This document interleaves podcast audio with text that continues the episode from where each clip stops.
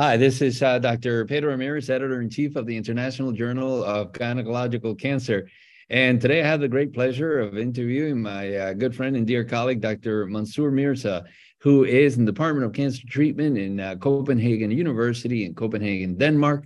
Um, we're having him here to discuss the long anticipated Ruby trial. Uh, this trial was recently published in the New England Journal of Medicine um, he uh, now has become a, a routine, uh, uh, regular author in the New England Journal of Medicine. So we have uh, so so much respect for him. Uh, the title of the Ruby trial is Dostarlimab for primary advanced or recurrent endometrial cancer.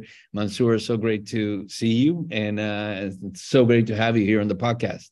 Thank you, Pedro. Thank you. It's it's amazing that we are we are privileged actually all of us that we are seeing the success of what we are doing and we are really changing the outcome of our patients uh, I never thought that it will be happening in my lifetime. Mm-hmm. Uh, we, we, as one of our colleague uh, told me after that, these results that we are used to baby steps, but these are giant leaps.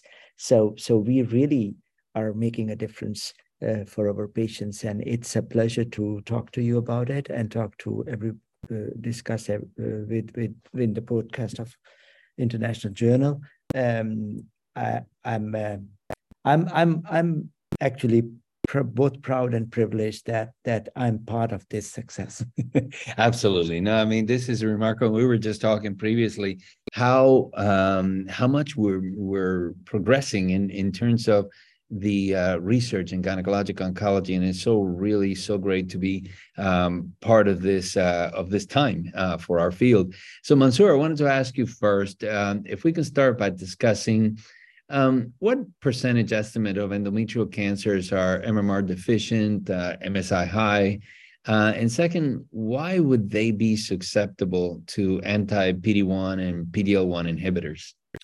So first of all, um, I, I, would like to say that everything changed 10 years ago when we saw the TCGA data uh, on endometrial cancer, which really showed that very high number of uh, patients would be very susceptible to immune checkpoint inhibitors, uh, so-called uh, mismatch repair deficient or uh, microsatellite unstable.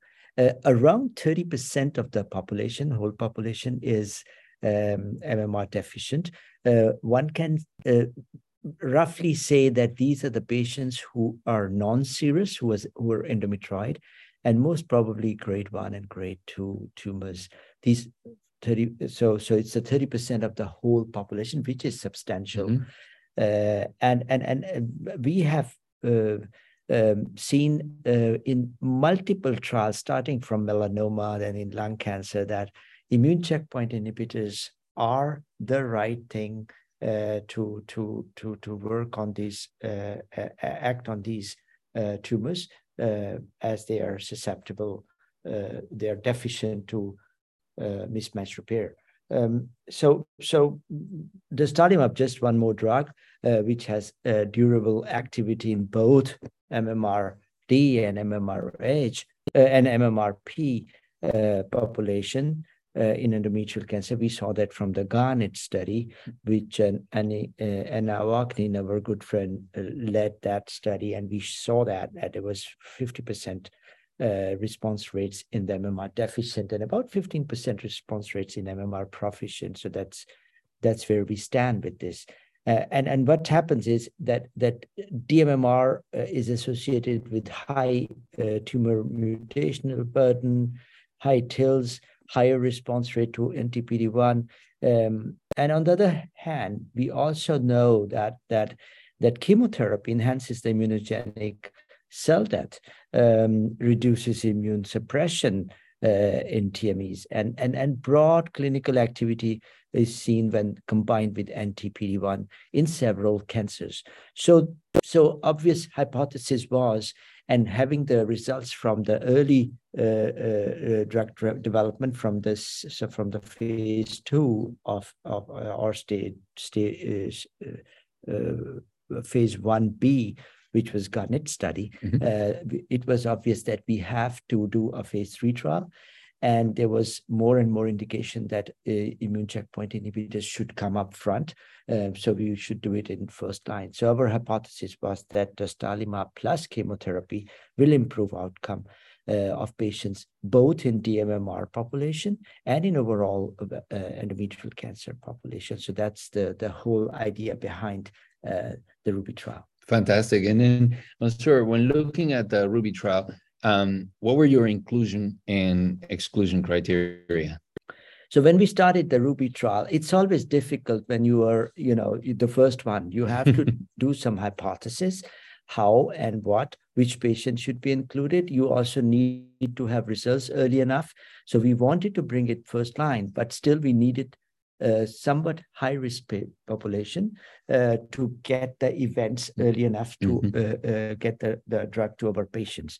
So we decided that we would need stage three disease and stage four disease and the patients who have relapse, relapse after adjuvant therapy. Um, when it comes to the histology of the, that was important. When it comes to the histology of the patients, we took the rare tumors. We discussed a lot, and uh, tumors like carcinosarcomas, which which are hmm. excluded in most of the trials, we mm-hmm. decided to take them in. Um, and another thing uh, was very important that the patients who have received adjuvant chemotherapy, first let's say stage one and two have relapsed, we don't have any consensus in uh, in very in endometrial cancer when they relapse. What treatment free interval should it be that we can retreat these patients with mm. carboplatin paclitaxel? Some of colleagues would do it at six months, some at 12 months. We decided to be inclusive. So we took six months as the, the, the, the cutoff. So that is a, a very important thing uh, in the inclusion criteria. Another uh, thing what was important was in stage three, would we, you would have a lot of patients who have no residual disease. Uh, so we decided that the, the the events would be quite late for those patients mm. because they're doing yeah. quite well. Uh, so only if you have such patients, if they have high risk by histology like carcinosarcomas and so on, then we would include these patients. So this is the overall population of the study. Fantastic. And then tell us a, a little bit about the trial design and what was your primary endpoint and then your secondary endpoint.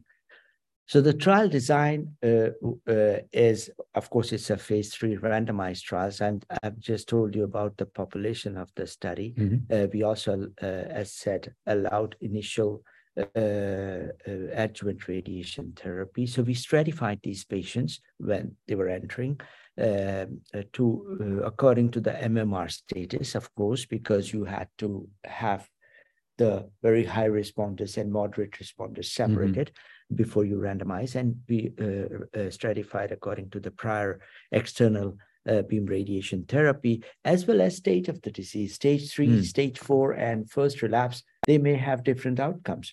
So these are the three stratifications factor. We, we randomized one to one, and all patients received standard of care chemotherapy, carboplatin plus, plus paclitaxel, six cycles. And with those six cycles every three weeks, mm-hmm. patients also received dostarlimab.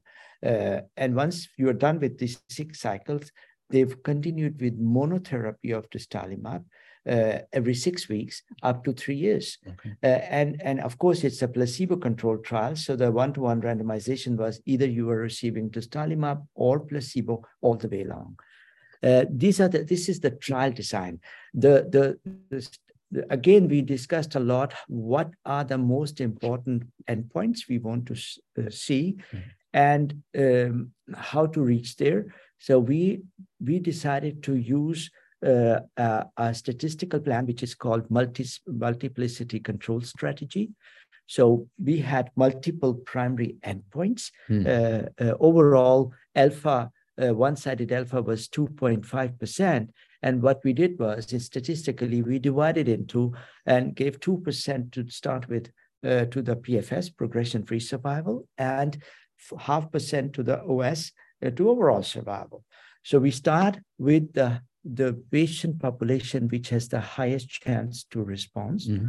uh, in such a design, hierarchical design. So primary one first primary endpoint was looking at progression-free survival of the MMR deficient disease mm-hmm. uh, and with 2% alpha.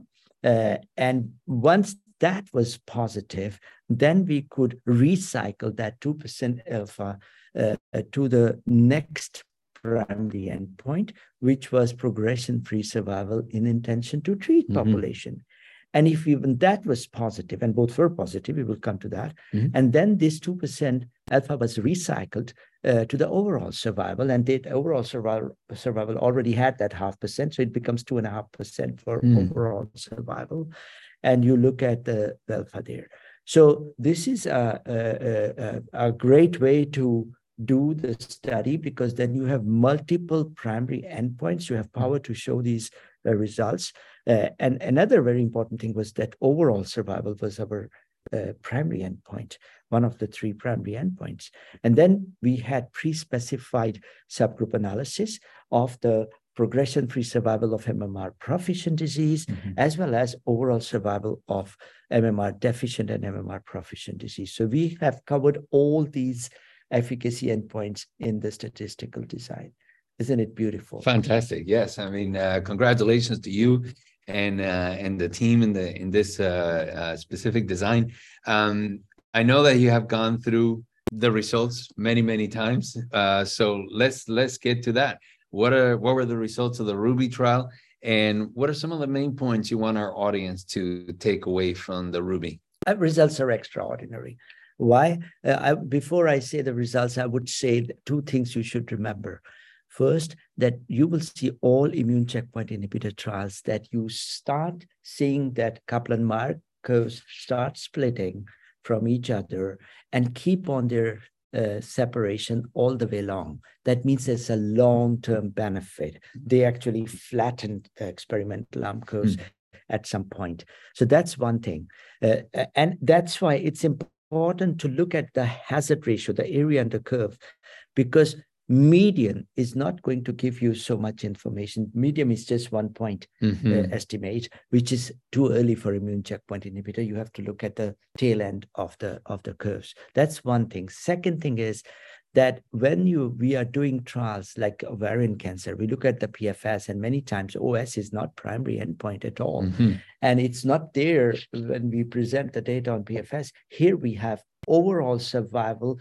Although we had only 33% maturity, however, it's so strong that you can believe in that overall survival, even though we had patients in placebo arm who had crossed over uh, to receive active immune checkpoint inhibitor after progression, we still have a very clear uh, indication of overall survival. So the results, uh, if we take by uh, endpoint to endpoint, were, uh, uh, as I said, extremely positive. The first we analyzed was the progression-free survival in the mismatch repair deficient disease. And uh, another strong thing for this trial is that we have enough follow up. We have median 25 months follow up. So when we talk about 24 months uh, cut point, uh, it's quite strong because we do have a median follow up of 25 uh, months.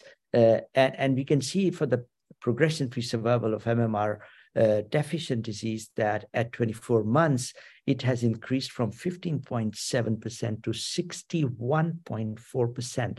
That is a hazard ratio of 0.28 and a p-value less than 0.0001. It is extremely positive.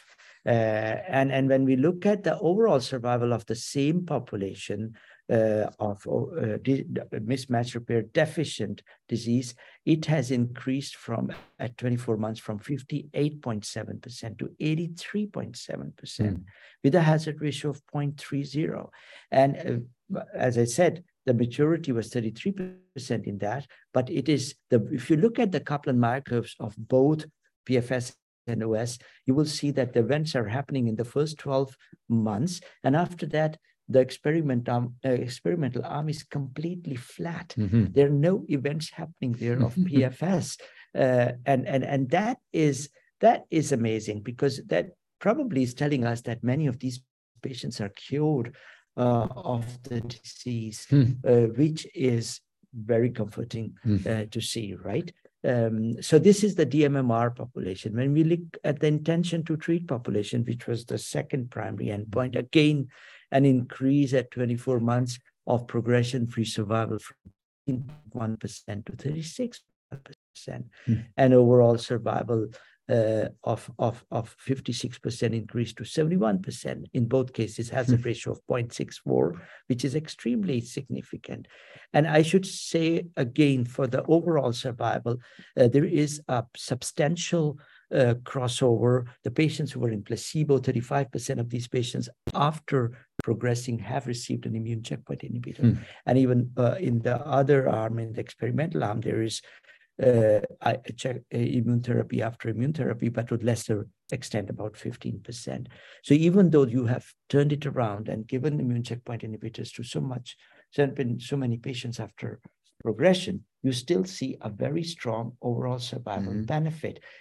That is telling us that we have to move immune checkpoint inhibitors up front. There is the right place for these, these, these drugs and not wait till they relapse. Yeah.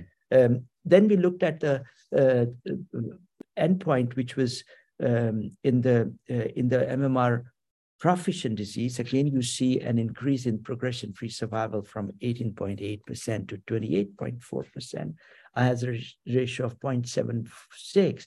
But that has to be seen together with overall survival, which has increased from 55% to 67% with a hazard ratio of 0.73, mm. uh, despite the fact of the 33% of the population upon progression did receive immune checkpoint inhibitors. So all in all, all subgroups, hmm. intention to treat and all subgroups, both for progression-free survival and for overall survival are positive. Yeah. So this is a game changer. Yeah, absolutely. I mean, this is a, a wow.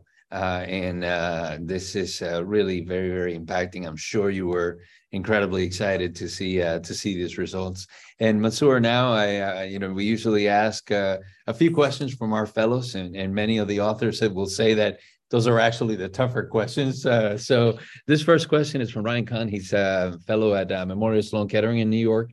And his question is, when considering histologic subtypes, the majority, as expected, were endometrioid. However, about 20% or so were serous and about 9% were carcinosarcoma. Recognizing that these are small numbers, can we assume that these results also apply to those patients? Uh, my answer would be yes.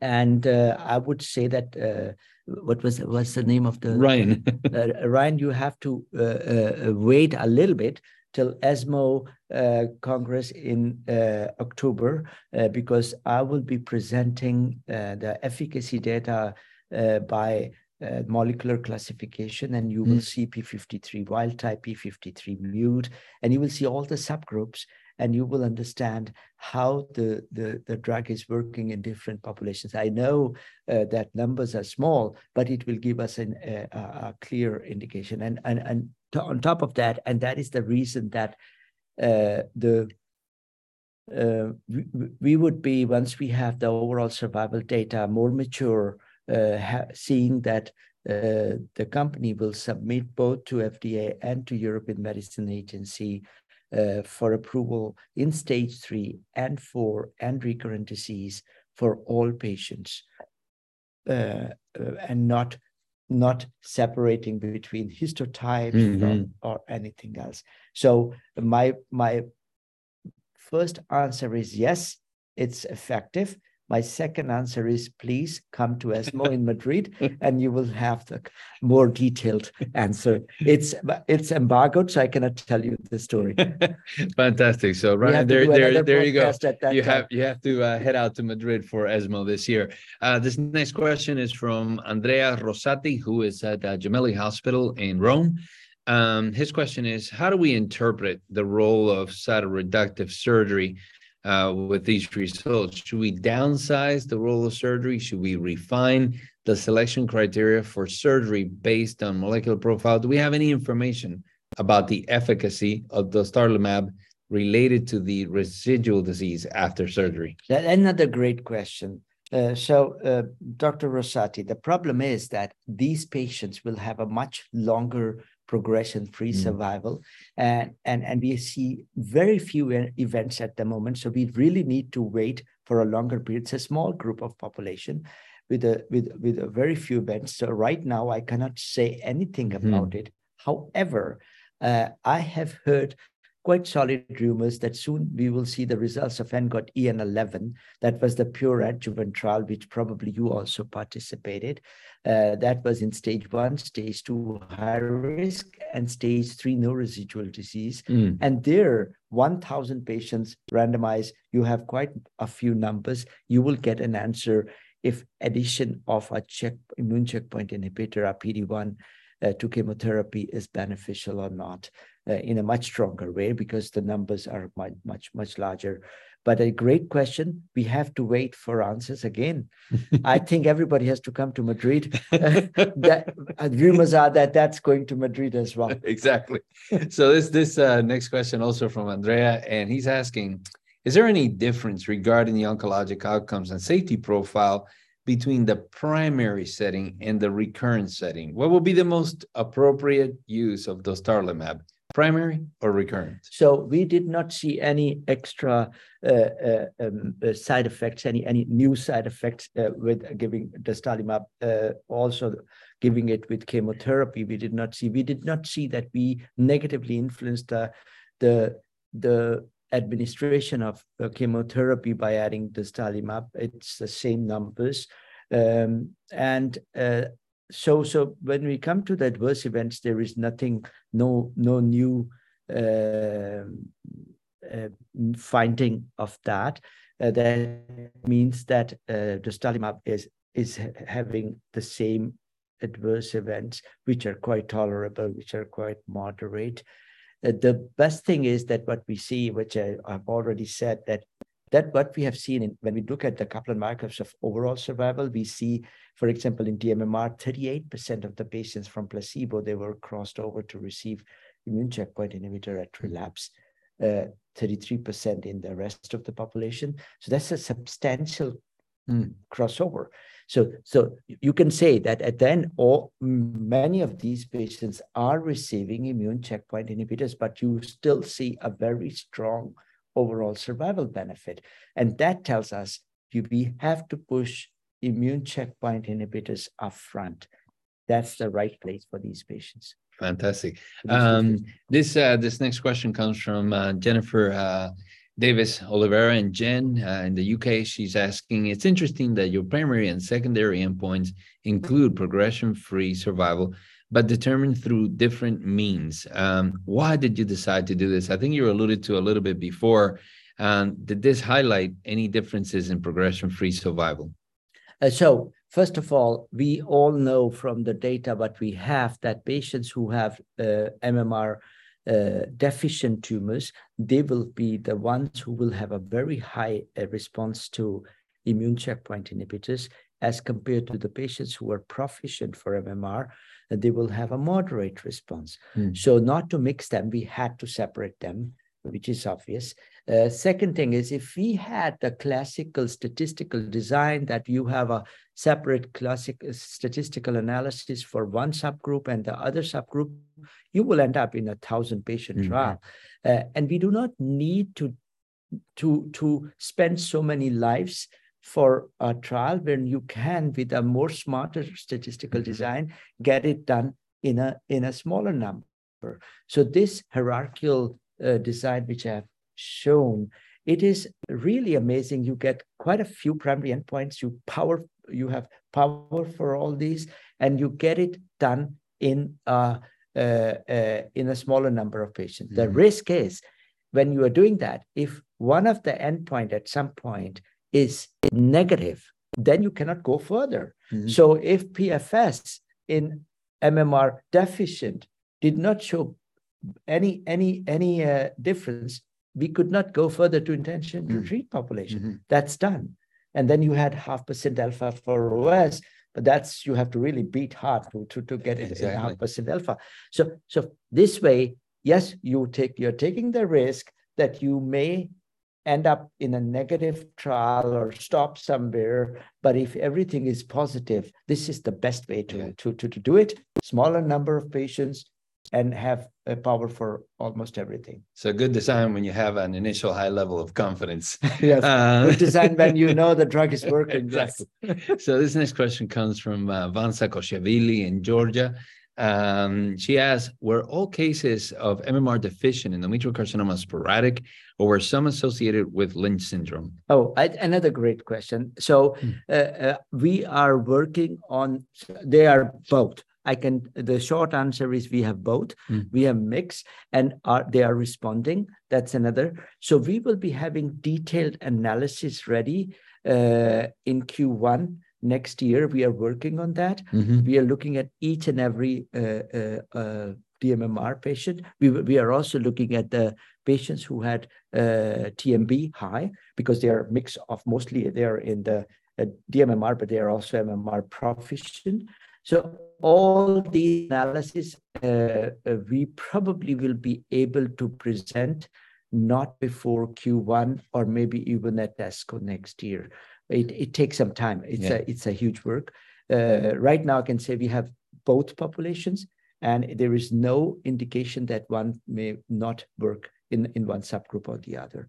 But please uh, bear with me. We uh, it's a it's a huge work, and we, it's great that we have 500 patients now. Yeah. We have to really work hard to look at all these subgroups, all these molecular uh, classifications, uh, because all the data we have is retrospective from mm-hmm. old trials, mm-hmm. uh, and and and it may not hold when we look at the prospective mm-hmm. randomized trials. So so I think that's great that we have um, biological material to do all this work. And that's yeah. what we are doing. So, Jen, for the answer to that question, you have to go to ASCO 2024. uh, this next question comes from uh, Anisa Mburu. She's in uh, Kenya. And she asks, how would you objectively describe the quality of life for those in the dostarlimab treatment arm with longer progression-free survival and overall survival?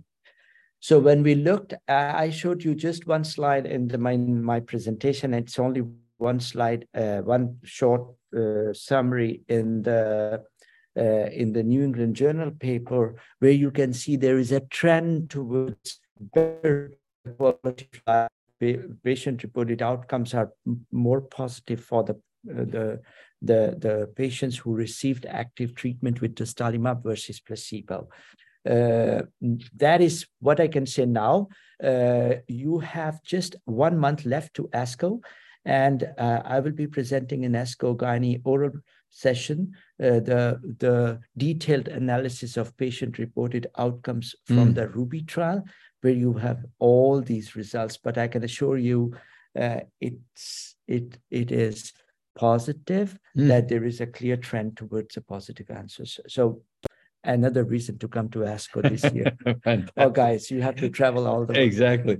So, uh, Mansoor, this is a question again is from Jen. Um, she wants to get back to talking about the adverse events. Um, she says, does the higher um, serious adverse events with dostarlimab concern you?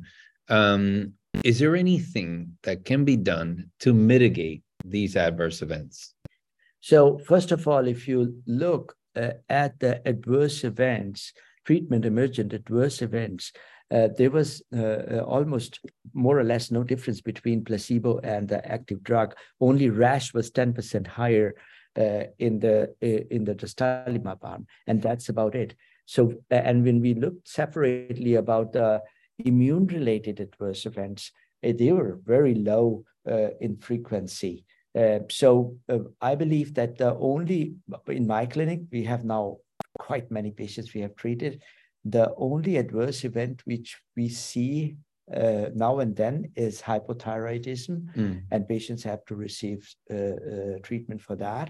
Mm. but that can be treated. Mm. So that's that's the only thing which which really goes to one in ten patients uh, where we have to treat the patients with with uh, with um, um, supplements.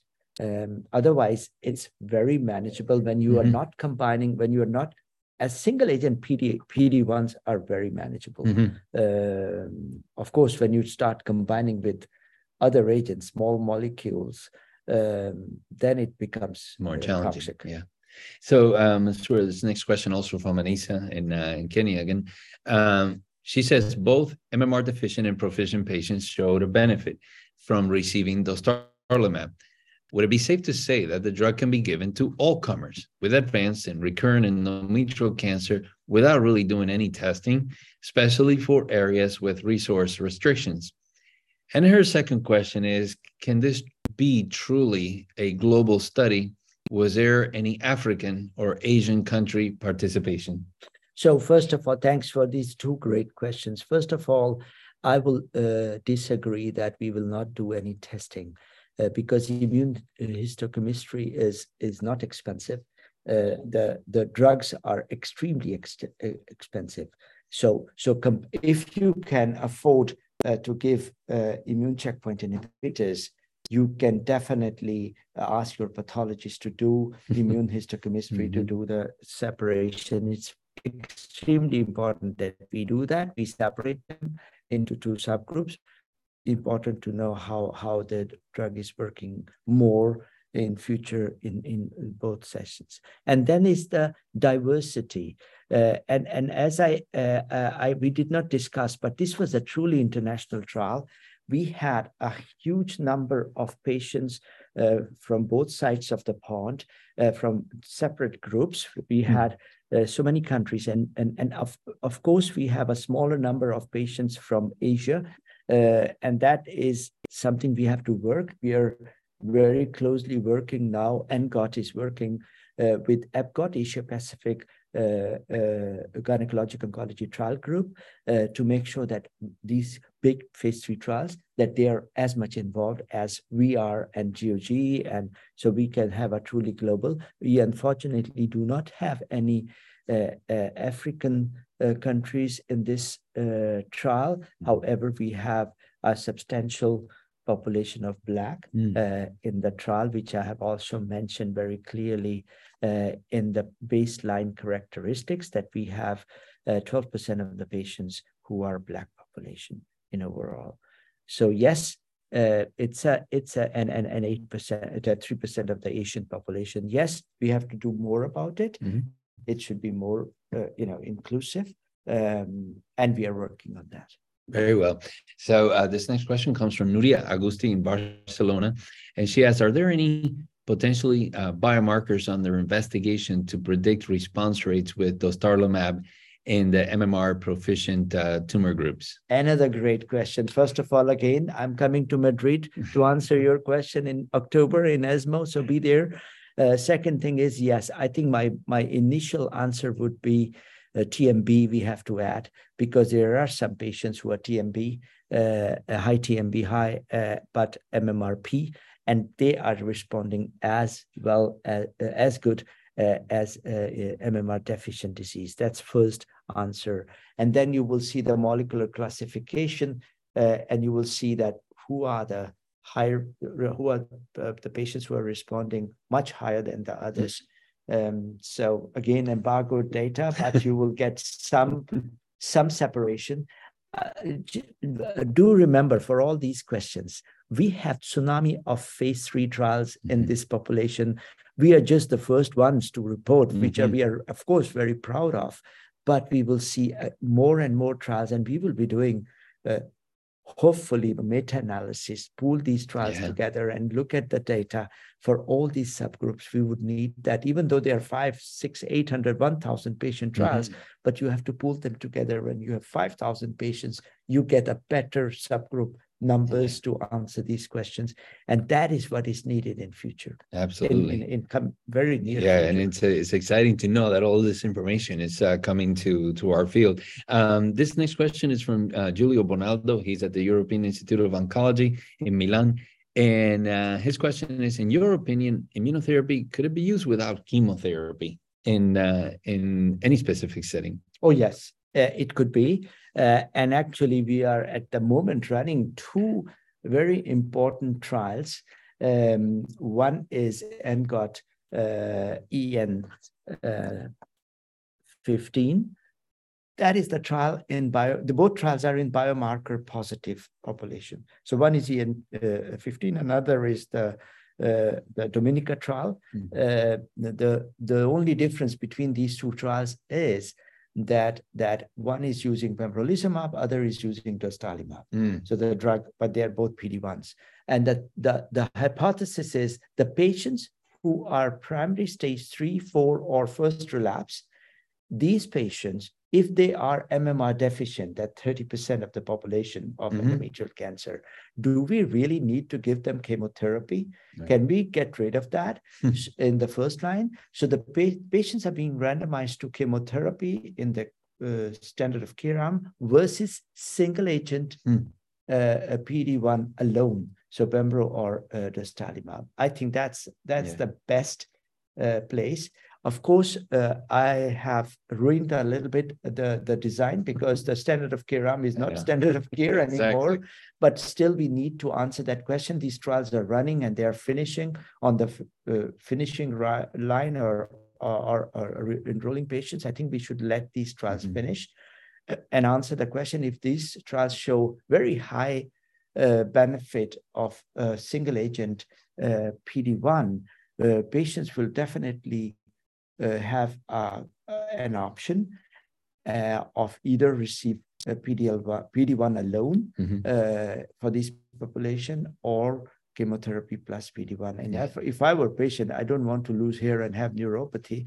So I would get, you know, do not like to have a chemotherapy. Right. Um, so for, for me, I think these two trials are very important, even though we have disrupted them with one month ago with my data. Uh, but still, we have to finish these yeah. trials. Mansoor, this next question, and you know, certainly potentially a question that may come up from patients as well. Uh, Giulio Bonaldo is asking, considering the evidence of safety and good quality of life for patients treated with dostarlimab, um, do you think that the duration of maintenance therapy could be extended to improve the benefits would there be any harm in just continuing it with uh, extended treatment? That's another great question. I will go the other way around. If you look at the Kaplan Meier curves uh, mm. of my trial, you can see that events are occurring early mm-hmm. within 12 months. And we have to look at who, who, are these patients who are not responding, who are progressing so early, even in the DMMR population. Uh, so, why we chose three years? Uh, because we looked at the data from uh, GOG 209 that's what we had at that mm-hmm. time when we planned. And we could see that less than half percent of the patients were alive uh, after three years. So we decided to take three years as as as the I, I believe that we have to cut short mm. and go shorter. I, I don't think that we need to give uh, immune checkpoint inhibitors for more than one and a half year. Okay. Uh, and and and I'm sorry, but this is a, a, costly treatment for our society, and we could get two patients treated with one patient, one right. feature. But these are the trials we have to do. If you remember, when we started with melanoma, we started with a longer period, getting shorter, where we are down to one one year now. Mm. Uh, so, so I think this is the same we have to do uh, in, in, in endometrial cancer. Uh, so, not prolonging, but shortening. Yeah. We don't need three years of treatment. Perfect. And Mansoor, I, I know that uh, you have to go and give a lecture soon. So two more questions and uh, and we'll uh, conclude. But I think it's a great question also, and, and one that I'm sure you're you're uh, facing as you give these presentations. This is back from Ryan Kahn in, uh, at uh, Memorial Sloan Kettering. Uh, he asks for patients undergoing first line therapy who have disease characteristics that have shown benefit in both Ruby and uh, GY018, uh, the NRG study. Um, how should physicians decide between carbotaxel with dostarlimab versus carbotaxel with pembrolizumab? I'm afraid that I may be biased to answer this question because I'm PI of one of the two trials. But let me try to be very uh, balanced and answer this question uh, uh, to you. Actually, I will be I have just discussed that in Sao Paulo uh, in detail, and um, um, and and I think it's it's important that that that we try to understand. First of all, uh, I don't think that you can compare these uh, two trials to each other. They are mm. different. There are differences. It looks like the same, but there are clear differences uh, in the trials. Uh, and let me discuss the differences between the two to understand that why you are not allowed to compare these two. Mm. When you look at the inclusion criteria uh, in the in the Ruby trial, uh, you had carcinosarcomas, you had non-measurable clear cell carcinosarcomas, uh, serous mixed that was not part of the GY uh, 018. Uh, the time since completion of adjuvant chemotherapy was only six months uh, to enter into Ruby trial, while it was 12 months in the uh, in the uh, GY018 trial. So that trial population is different. Then we look at the stratification factors. And if you look at clearly that you have uh, prior external beam radiotherapy as external uh, radi- uh, stratification in one in Ruby, and while it's the uh, chemotherapy, while it's the performance status in the other, and MMR is a stratification factor. Another important that in Ruby, we have separated patients according to disease status, recurrent disease, primary stage three, primary stage four. That's not the case in the GY mm-hmm. uh, 018. And let's look at the primary endpoints then, uh, that we have overall survival in the uh, Ruby trial as primary endpoint. We will never see overall survival of GY018 because that is that is not an endpoint. Mm. So we will not get any uh, idea hmm. about that. Uh, however, in, uh, in Ruby trial, they have both progression-free survival separately calculated for uh, MMR deficient and proficient disease. So there is a difference again. Uh, most important, uh, another important thing is how often you do the the uh, the scans. Hmm. Uh, let's say if you do a scan every 12 weeks, you would know if patient has progressed uh, at 12 weeks. But if you do the scan on eight weeks, you would know that patient has progressed after eight weeks. Mm-hmm. So artificially, by doing it 12 weeks, you will prolong mm-hmm. the, the the the PFS of these patients. Yeah. Uh, so, so, and there is a difference uh, in scanning uh, frequency as well. Uh, while Ruby has a, a more aggressive approach, uh, GY018 is more uh, a longer approach. So this is another difference. I think that another thing is very important thing is the data maturity, which is presented today. Mm-hmm. As I said in Ruby trial, we have 25 months of of follow up um, while in the intention to treat population, while in GY018 trial, for the MMR proficient disease, it's only 7.9 months. Mm. And now for the DMMR population, 12 months. So the trial is not mature yet to look at that, uh, these analyses. So I think it is extremely important that we do not compare these two.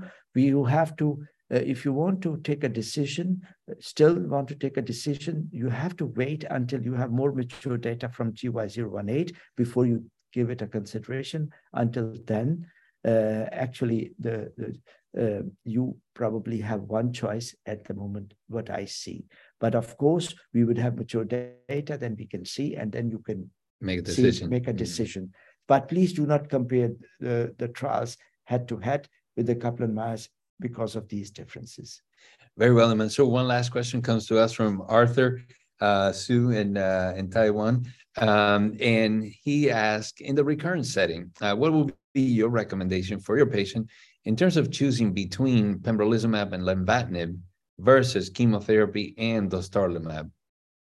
Oh, in this, uh, uh, so what you are saying is if patient had adjuvant therapy and progressed, these patients entered the uh, Ruby trial, but they were also part of the uh, uh, keynote 775 trial.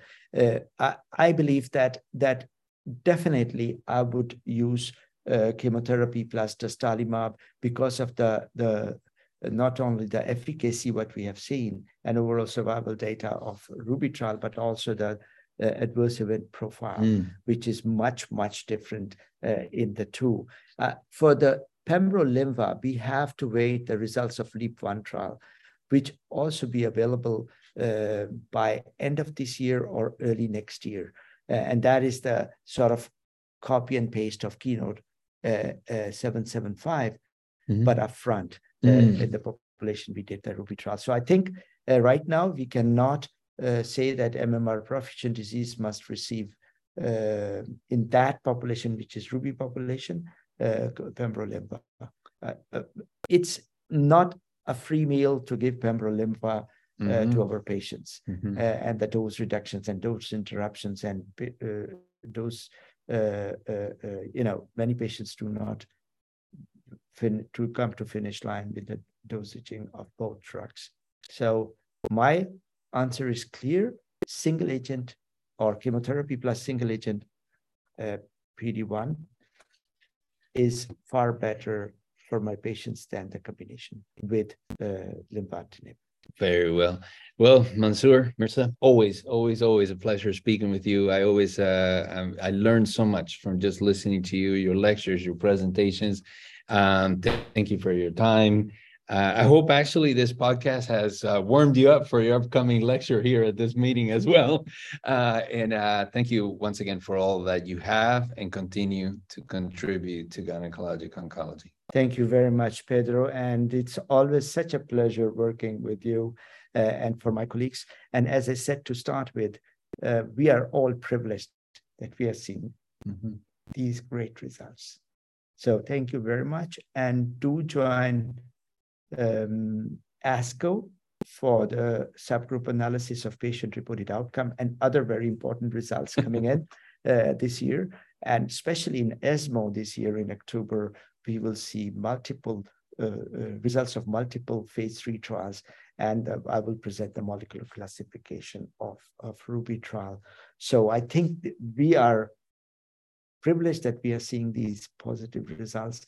And for our patients that we are making a really a difference for endometrial cancer, which I always call as a Cinderella story. Mm. Nothing was happening, uh, mm-hmm. and and and all of a sudden, you know, we see this huge benefit. Well, thank you so much.